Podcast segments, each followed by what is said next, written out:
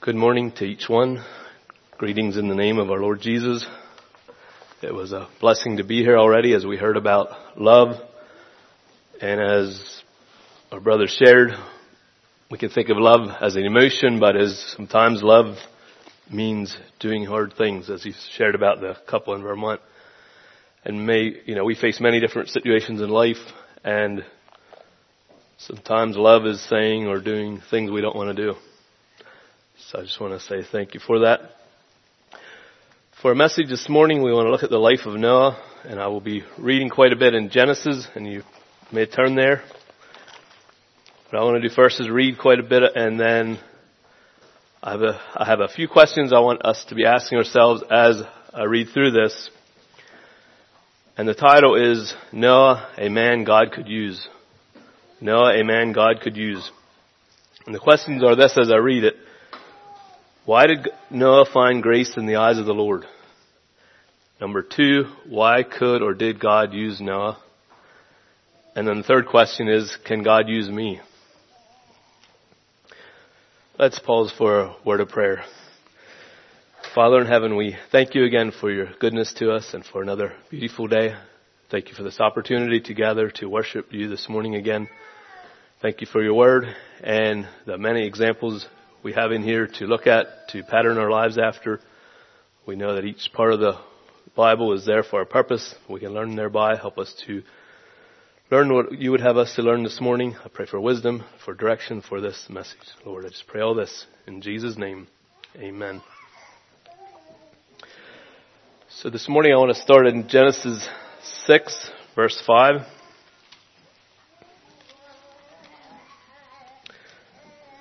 Genesis 6, 5. and God saw that the wickedness of man was great in the earth, and that every imagination of the thought of his heart was only evil continually. And it repented the Lord that he had made man on the earth, and it grieved him at his heart. And the Lord said, I will destroy man whom I have created from the face of the earth, both man and beast, and the creeping thing, and the fowls of the air. For it repenteth me that I have made, made them. But Noah found grace in the eyes of the Lord. These are the generations of Noah. Noah was a just man and perfect in this generation, in his generation. And Noah walked with God. And Noah begat three sons, Shem, Ham, and Japheth. The earth also was corrupt before God, and the earth was filled with violence. And God looked upon the earth, and behold, it was corrupt, for all flesh had corrupted his way upon the earth.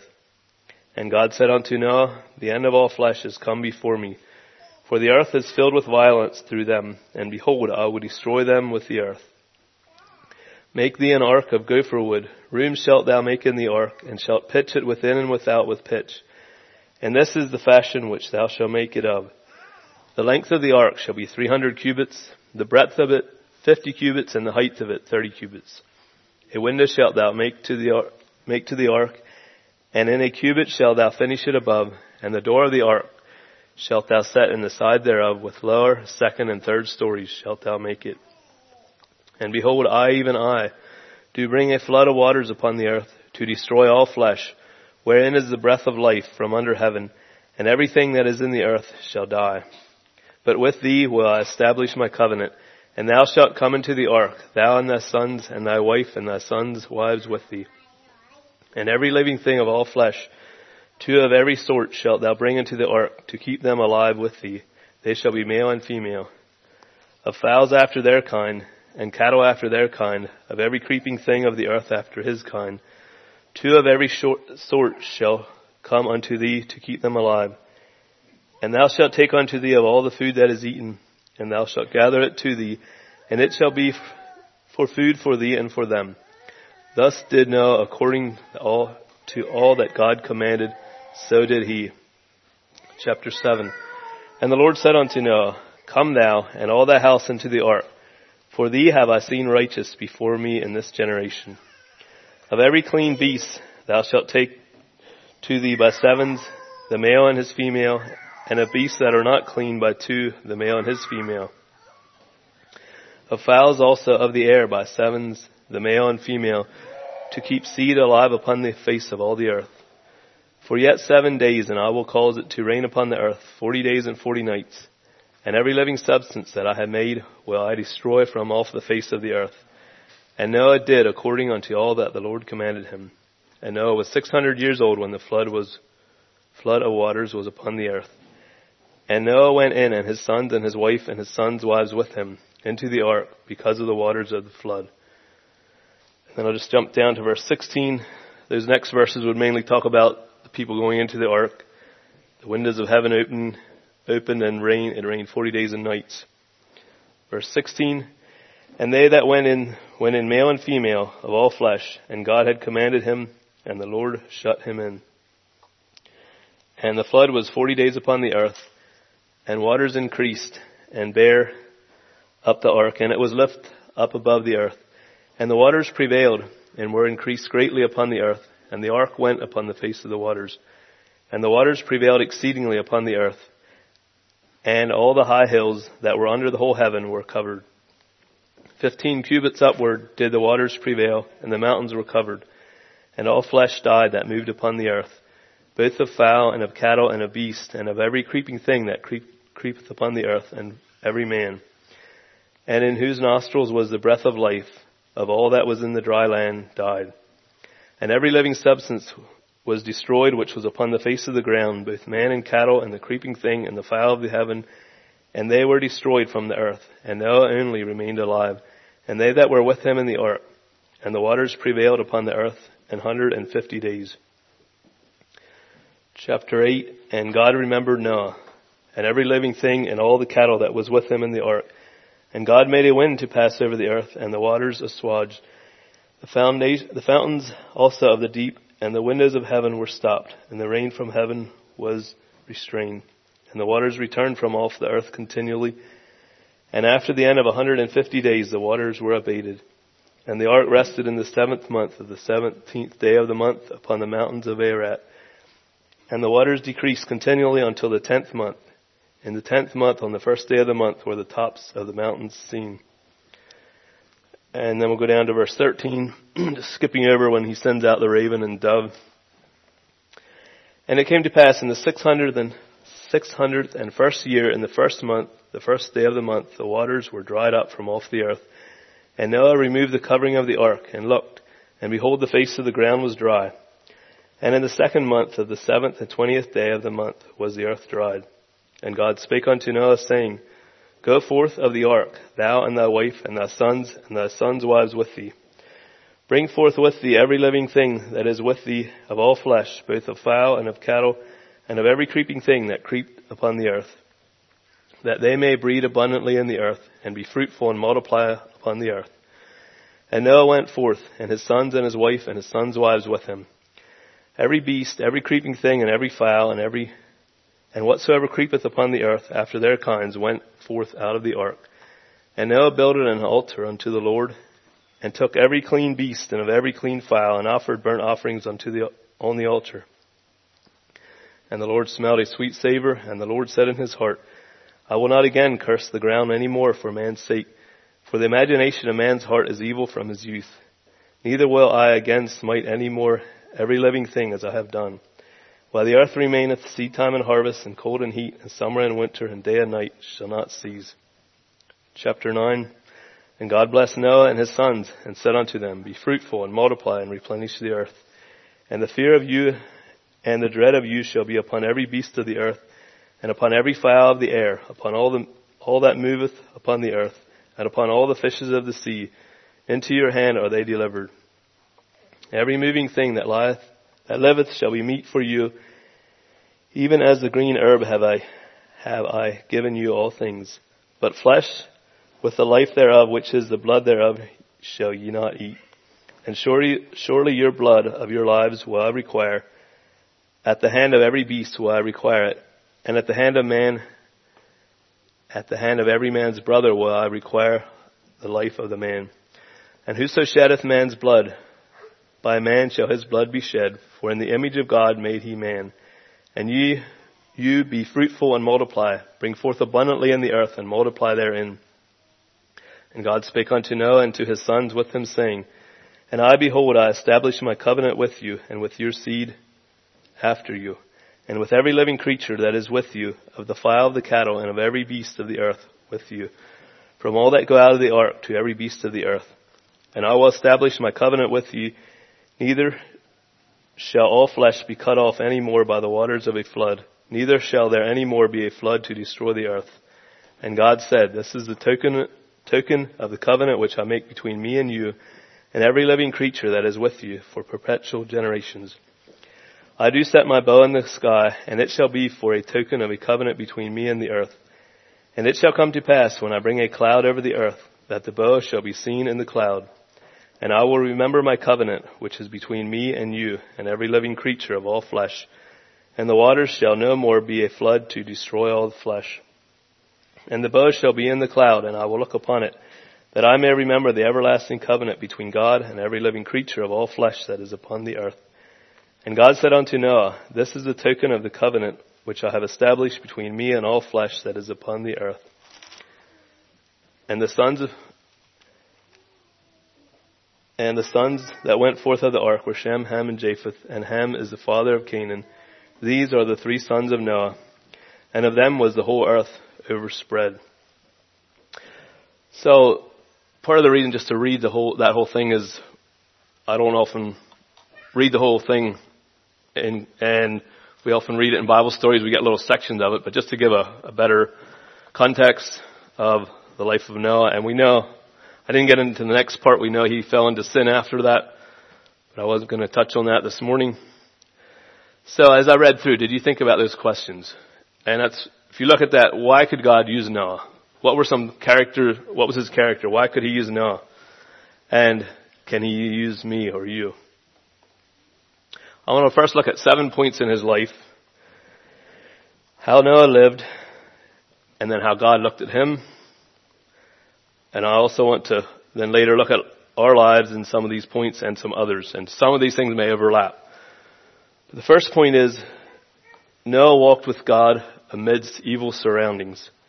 And that was in Genesis 6, 8 to 12, and I won't go reread it, but it, it says there the thoughts of the heart of the people was evil continually. And 11 says the earth was filled with violence and 12 says, All flesh had corrupted his way upon the earth. So, we might think today we have it rough. There's so much evil around everywhere. I shouldn't say everywhere, but lots of evil around. And how could he do it? How could Noah stand with all evil around? It said, hearts and thoughts of the, thoughts of heart, their hearts was evil continually. And I believe the key was in one of the I'm not sure which verse it was, it said he was walking with God.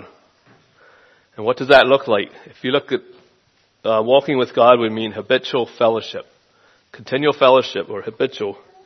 And that's what we need to walk with God, no matter if we're surrounded by evil, just like Noah did. It also says he was just and perfect. And another thing I want to point out, it says he was, he was seen righteous. God saw him as righteous. He was seen righteous. And then verse 8 says, Noah found grace or favor in the eyes of the Lord. And I think that's something we would want today. Favor or grace of God. We would want God's favor on our lives. And I think during these times, we, what we need, we need to be connecting with the Lord. And back to that walking with or yeah, walking with or habitual fellowship. I had to think of communication. Whoever we're in constant communication with will affect our lives. And someone, the more we're communicating with somebody, the more they'll understand us, we understand them. And that's why we need to be habitually communicating with God so we know His heart. And that will show up in our lives. Whoever we communicate with will the most will affect how we live our lives. And our priorities may change by who we're communicating with a lot. And I picture Noah as time went on having less and less fellowship with those outside his family as those around became more and more evil. I picture his fellowship was probably less because they were not on the same page. And I don't think he was going to the heathen for advice in his life Why would he want to do that if he saw they're going against God? And from whatever to how to how to raise his family, to run his business, I don't know what you know. I don't know exactly what he was doing for work, but I don't think he was going there for advice if they were turning away from God. And I believe his family noticed. And if he, they saw him going to God for wisdom in all areas of life. And why did he do that? I believe it's the same today. The world and the Christian have two different values, different goals. The world's thinking is, how will this benefit me? What can it, you know, what will it gain me? How can I get what I want? It's, it's a selfish motive. It's a whole different way of looking at things. A Christian will be thinking, is God pleased with me? Is God pleased if I make this decision? And how will this affect others? We're, we're concerned, as we heard about love this morning, it's all, we care about others too. Will it be good for my family, my church family, if I make this choice? It will, we're concerned more than about just ourselves. Am I totally honest in my dealings? And does my business in any way cater to ungodly lifestyle? Just some of the things I think a Christian would ask. My life any, is any way catering to ungodly lifestyle? And Lord, is there anything in my life that is marring your name? That's the kind of thing a Christian will ask versus a non-Christian will be thinking about self, gain of self for self. I had to think too, am I responding right to this COVID-19? And you would think that would be easy. Just obey the government as long as it's not going against the Bible. And that sounds easy, but for those of us who live in Lancaster County, what do you do when the, some of the officials are rebelling against the governor of the state? Then who do you listen to? And that's the kind of thing that it sounds easy, but it really isn't. And I know I heard a lot of, through this whole thing, a lot of strong, strong opinions about how to respond and I had to think too, suppose we were living back in, in the East here during the revolution, when the revolution started. When people came over to America, they were promised to be faithful to the King of England. Now you have rebels here rising up against the King of England. And what would you have done? And I believe obviously once the war was over, you were now part of another. You're now part of the United States of America. And, and during those times, if they, you know, they were, even during the Civil War, depending, you, the Christians helped, took care, they took care of the wounded, um, you know, they might have had, took them in, took care of them, but they had to be careful, you know, they could have looked like they're traitors, and it is not as easy as it looks. And I used to think too, I heard the saying, if persecution would come, I think a lot of we had a lot less problems with different denominations and all that, and yet I think sometimes you have harder things. People will draw draw lines at different places. What they're gonna, what is okay to do? Would you say a lie to protect your fellow believer? All those kind of things. It's, it's it sounds easy, but it really isn't. So just, but back to the what is walking with God? Uh, like I said, a Christian and a non-Christian with totally different views. The Christian is cared about, cares about if he's pleasing God, and that's showing love to his fellow man. And as a man walking with God, how did Noah feel when God told him that people are going to be destroyed, all except your family? How did that make him feel? How would we feel? Then take it to us today. If we know others around us are living in sin, and if they don't repent, they will go to hell. What, what is our response? How do we how do we respond to that? And it takes wisdom to know when to speak into somebody's life. And we would definitely not, Christian would not glory in somebody that we know that's heading to hell. So, walking with God, we are concerned about those around us. We need to be faithful ourselves, but then have a care for those around us. Second point is Noah was faithful or obedient when appointed a hard task. He was obedient even if he didn't totally understand when God said build an ark. And there's, the animals are going to come in, there's going to be a flood. It would have seemed unfathomable to, first of all, build this huge ark and, and here in the middle of dry land, The animals were going to come in. I don't know exactly how they were then, but today we would look at that as impossible to go find two of every kind or seven of every kind and bring them all into the ark within a short time. And then a flood to cover the earth. What was his response? And the point of being faithful and obedient when appointed a hard task, building the ark was a huge job as it took about 120 years. And I think he looked foolish building it there. I think he could have felt very foolish. But a few of the points I want to bring out of his life, and I won't turn back to him, but it said in verse, chapter 7, verse 8, he did all according as God had said. He did all according. There's complete obedience. In building the ark and bringing the animals in, and in chapter 621 it talks about bringing food along. So he, he was completely obedient. And God knew he would obey. That's why he, he chose him. Obviously he was living for him and others weren't, but God knew he could trust him. God, God could use him.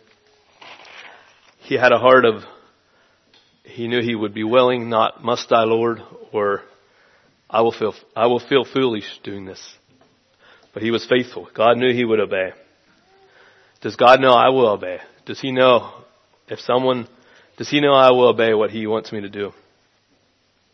And I believe if somebody is not obeying God, could either be not walking or communing with God and don't know how to obey, or just simply not willing to surrender totally give our lives to Him, do what He wants. And maybe we're praying and asking, asking God for wisdom and direction, but we're not doing what He has already showed us. And that, that can be a challenge. We want to know the end instead of doing what He has already showed us, be a faithful and obedient in the first thing. I want to know the whole thing, not being obedient in what He has already showed us. Now I want to think about some other faithful and obedient people in the Bible. And I first want to think about when Jesus did miracles. Did you ever think about it that most of them, Jesus required some doing. Obedience and faith was, faithfulness was, required. And Jesus could have just healed the people, but most times people had to be willing to believe, do something, and obey before there was a miracle. And I won't turn to these. It's John 9, 7. Jesus told the blind man to go wash in the pool of Siloam. Notice he said, go wash, and he said, where? And he had to obey to be healed. Because of faithful obedience, it says he came seeing. He had to be obedient and faithful.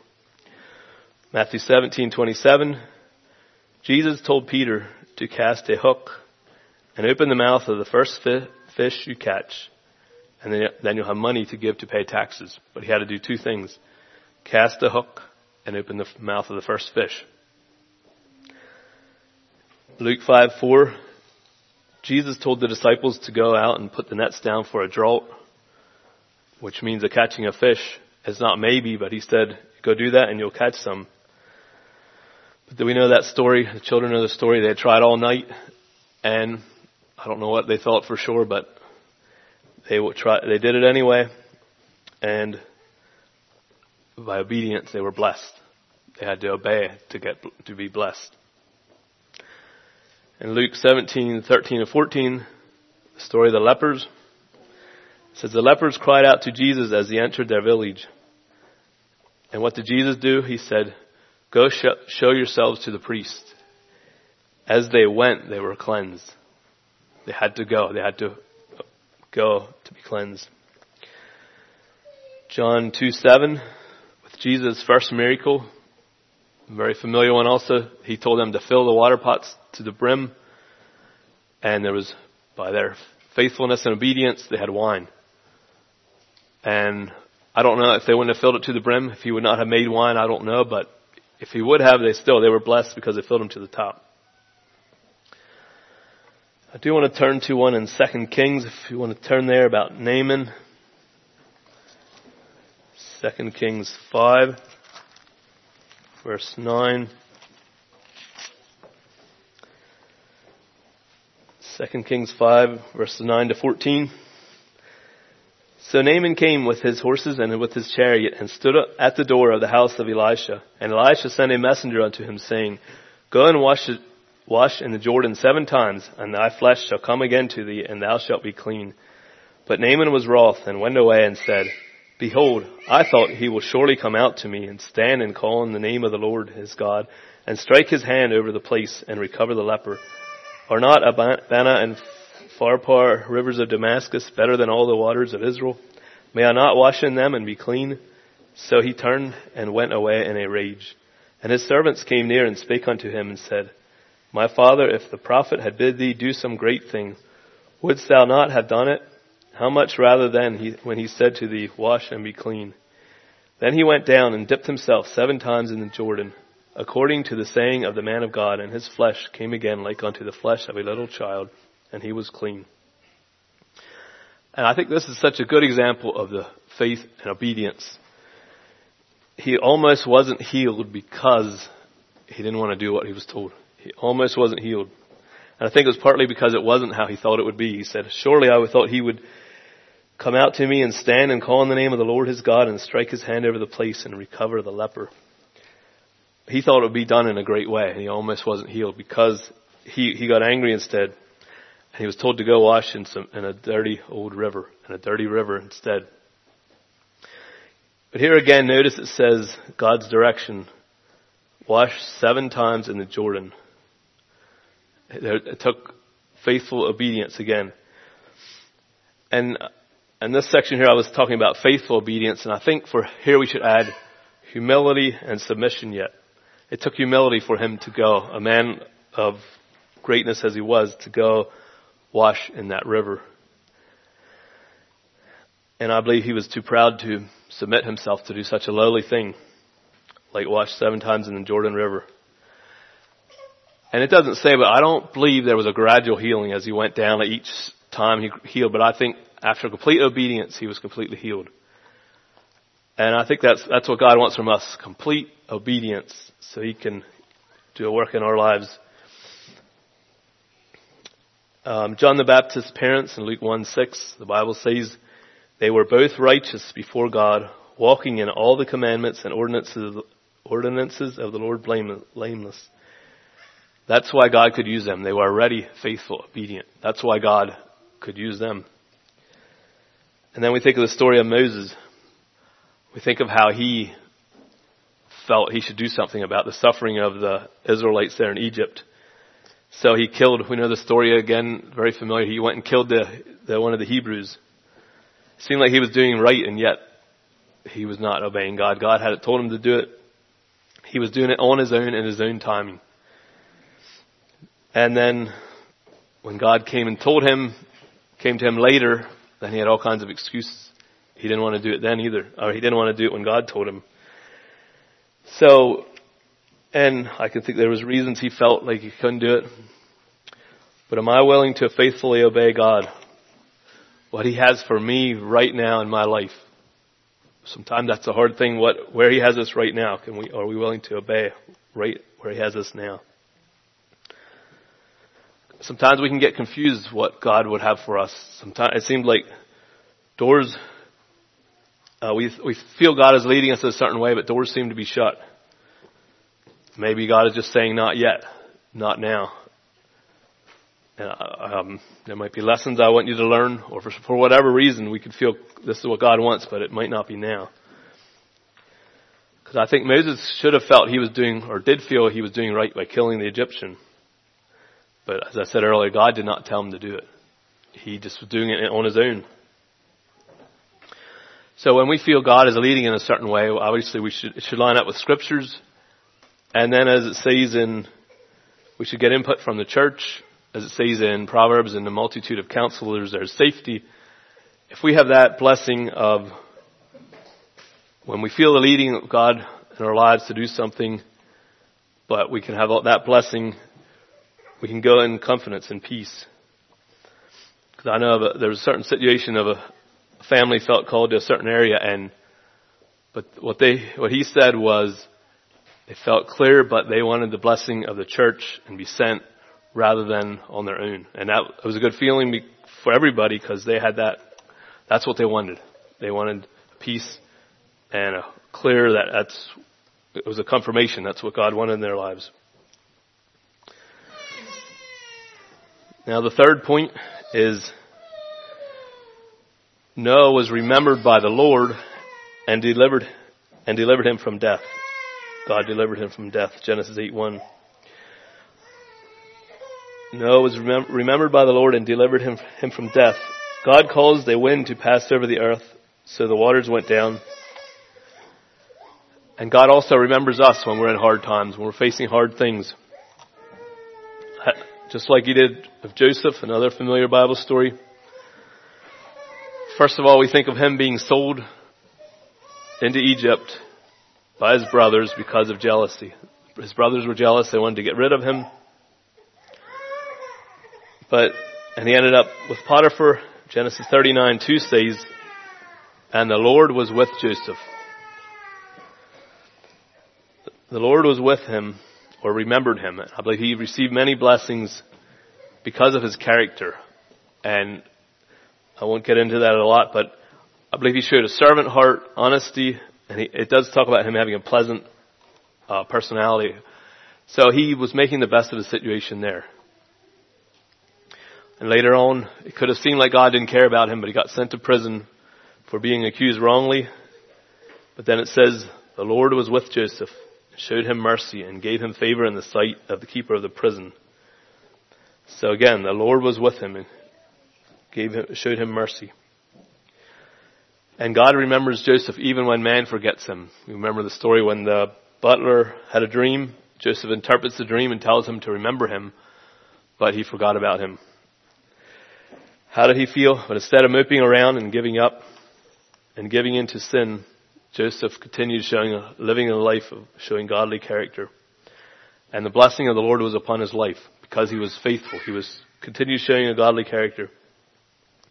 And because of that, Joseph's family was saved during the famine. If you think about the whole bigger picture, because of Joseph's faithfulness, his family was saved. So when we think of that story of Joseph, may that give us courage when we're in temptations or hard times or we think people don't care, God doesn't care. Think of Joseph and what all he went through and in the end, how it affected many people in a good way. Fourth point, by faith, Noah worked out his own salvation. And that's in Hebrews 11:7. by faith, Noah being warned of God as, as, by faith, Noah being warned of God of things not seen as yet, moved with fear, prepared an ark to the saving of his house, by the which he condemned the world and became heir of the righteousness which is by faith. So again, Noah had a lot of faith to build the ark. It took a lot of faith. He, he believed God would judge the earth. But he built the ark as evidence of his faith. We can say we have faith, but if we don't, what is the evidence of our faith? Faith isn't really faith unless it has action to it. And yeah, what is the evidence in our lives that we believe in the Almighty God that is gonna is coming back to receive all those that are ready and to judge. Do we, what is the evidence in our lives that we believe in this God? That we have faith? And Hebrews 11:6 says, but, but without faith it is impossible to please him. For he that cometh to God must believe that he is, and that he is a rewarder of them that diligently seek him. But without faith it is impossible to please him. when I think of faith and families being saved, I think of also Rahab the harlot. I want to just read a few verses in there, Joshua 2, 8.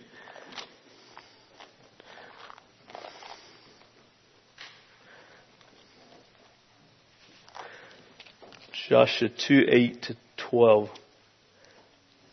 And we're familiar with the story how the spies came there to her house and the, uh, when the men came looking for spies, she hid them. And before they were laid down, she came up unto the roof, and she said unto the men, I know that the Lord hath given you the land, and that your terror is fallen upon us, and that all the inhabitants of the land faint because of you. For we have heard how the Lord dried up the water of the Red Sea for you when you came out of Egypt, and what ye did unto the two kings of the Amorites, that they were on the other side of Jordan, Sihon and Og, whom ye utterly destroyed. And as soon as we had heard these things, our hearts did melt, neither did there remain any more courage in any man because of you. For the Lord your God, He is God in heaven above, and in earth beneath. Now therefore I pray you, swear unto me by the Lord, since I have shewed you kindness, that ye will also shew kindness unto my father's house, and give me a true token. So you can see a key verse I think is 11. She said, she saw what was happening and said, For the Lord your God, He is God in heaven above and in earth beneath. I think her faith is what calls her to respond kindly to these spies. And the result of that is saving of her family. Her faith and showing kindness was saving her family. The fifth point is Noah warned neighbors of coming judgment. 2 Peter 2 5 says, Noah was a preacher of righteousness. Again, it's showing Noah's character. As he was building the ark all those years, he had opportunity to, to preach to the people around. I don't know how it was. You know, you can read of Bible stories or whatever, but there's probably he was interacting with people obviously, and uh, it says he was a preacher of righteousness. I think he was cared about the people's souls, the people that were not going along in the ark.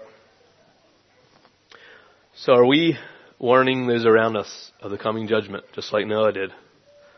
That's an example we can follow about him. I read an article written in 2018 about passing out gospel literature. It said that in the past only about 10% willingly received the literature.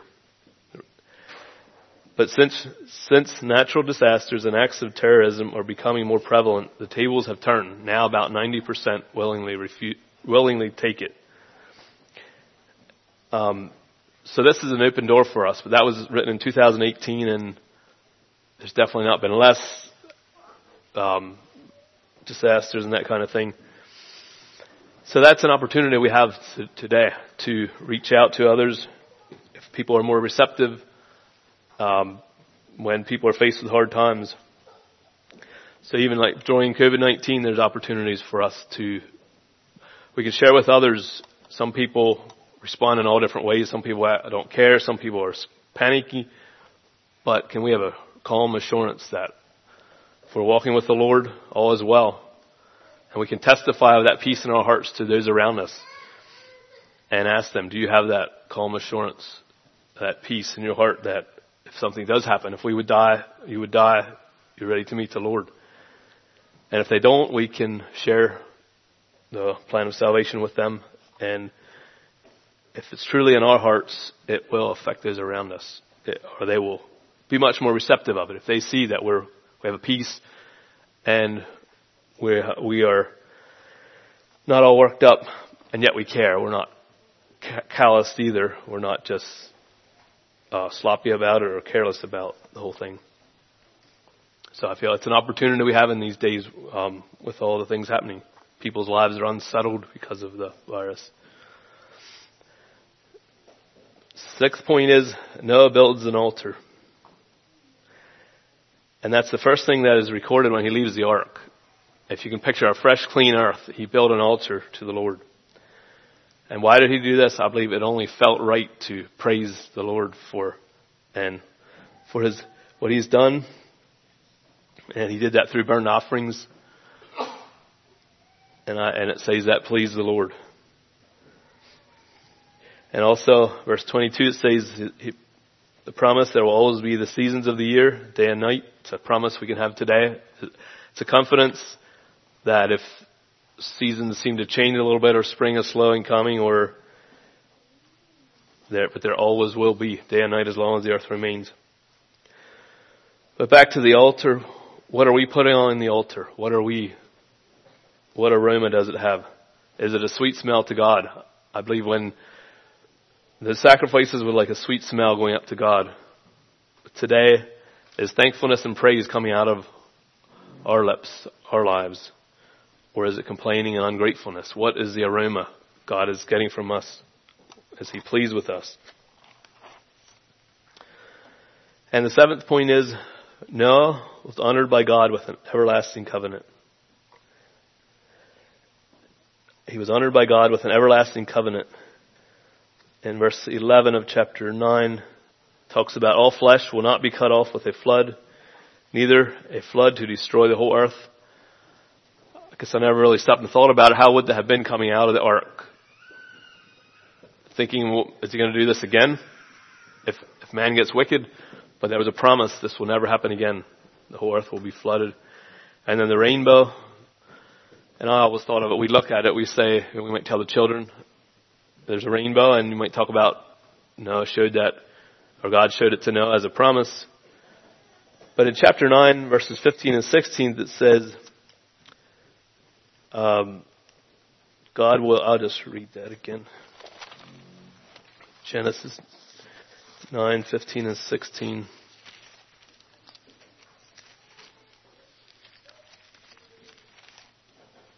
And I will remember my covenant which is between me and you and every living creature. And beginning of 16, and the bow shall be in this cloud, and I will look upon it, that I may remember the everlasting covenant between God and every living creature of all the flesh that is upon the earth. So when we look at the rainbow, we should always remember that God is looking at it also. It's a covenant between God and man. So in summary of these points, back to, and back to the question in the beginning, why did God use Noah? He walked with God, though surrounded by evil.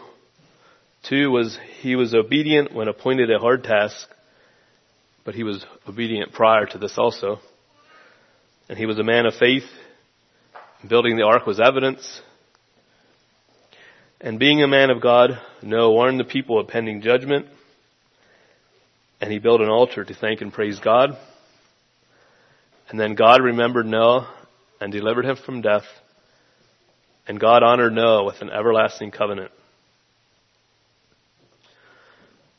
So that's about Noah, but can God use me? Can God use you? I think what we need to do is continue in a faithful obedience. And God sees, as, as he said about Noah, thee have I seen righteous in this generation. May God be able to say that about us. He sees each one of us faithful in this generation. And God knew he could trust or depend on Noah. Can he know he can trust and depend on me? If we don't obey him in the small things, how can he expect us to obey, obey in great things? And that was something I had been thinking when I was studying the other week and I was looking at a commentary and that exact word was in there. It just blessed me. If we don't obey God in small things, how can we expect Him to bless us with great things? Uh, and like the story of the little maid, we think of little things. And the children know that story too. She was dutifully waiting or serving Naaman's wife. And by that, Naaman was healed. But uh, there was two things about her. It shows she must have been honest. If when she talked about Naaman being healed, they believed what she said. And she also had faith because it says in 2 Kings, would God my Lord were the prophet, were God my Lord, my Lord were with the prophet that is in Samaria, for he would recover him of his leprosy. So she must have been honest and she had faith. She didn't say, maybe, but she said if he were with, with the prophet, he would be healed. She had faith, this little girl. So let us be faithful where God has us right now and make good use of opportunities that God comes and brings into our lives, whether we're young or old.